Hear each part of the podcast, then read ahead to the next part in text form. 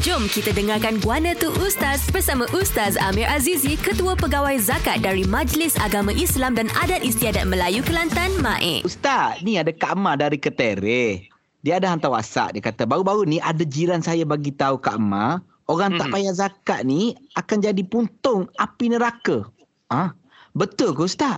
Dan kenapa kita perlu berzakat sebenarnya? Allah, dengar api neraka pula dah ni. Okey, terima kasih Kak Mah yang bertanya tu. Dia sebenarnya ada satu hadis Kak Mah. Hadis riwayat Muslim.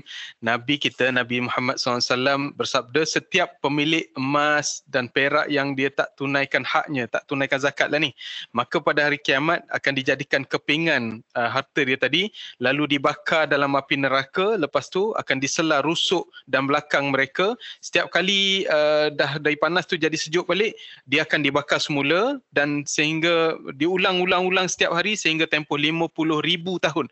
50,000 tahun bang. Jadi Kak Mah, itu yang disebut dalam hadis sebagai hukuman orang yang tak mahu bayar zakat.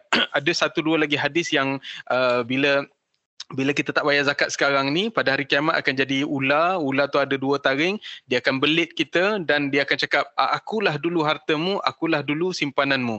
So kenapa orang Islam ni wajib berzakat tuan-tuan, walaupun kita dah dengar gerun takutnya ular lah, lepas tu masuk neraka lah, kalau kita buat dono kadang-kadang buat dirt juga, ini mungkin kerana keimanan kita, tapi kena ingatlah wajib zakat orang Islam ni sebab yang pertama perintah agama saya, memang itu perintah agama, perintah Allah dan perintah Rasul.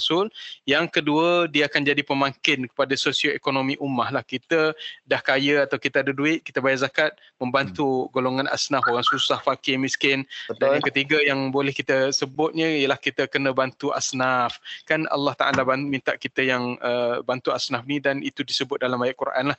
Mudah-mudahan kita faham zakat tu memang tak boleh dipisahkan. Kalau kita wajib berzakat, betul, bayarlah zakat. Wallahu'alam. Setuju. Ya, Ustaz. Betul. Baik. Terima kasih yang Ustaz. Sama-sama. Demikian penjelasan mengenai zakat dalam Guana Tu Ustaz yang dibawakan oleh MAIK. Hadiah khas smartwatch bagi 100 pembayar zakat terawal melalui sistem e-ptg, potongan zakat melalui gaji. Layari online app.e-maik.my/ptg.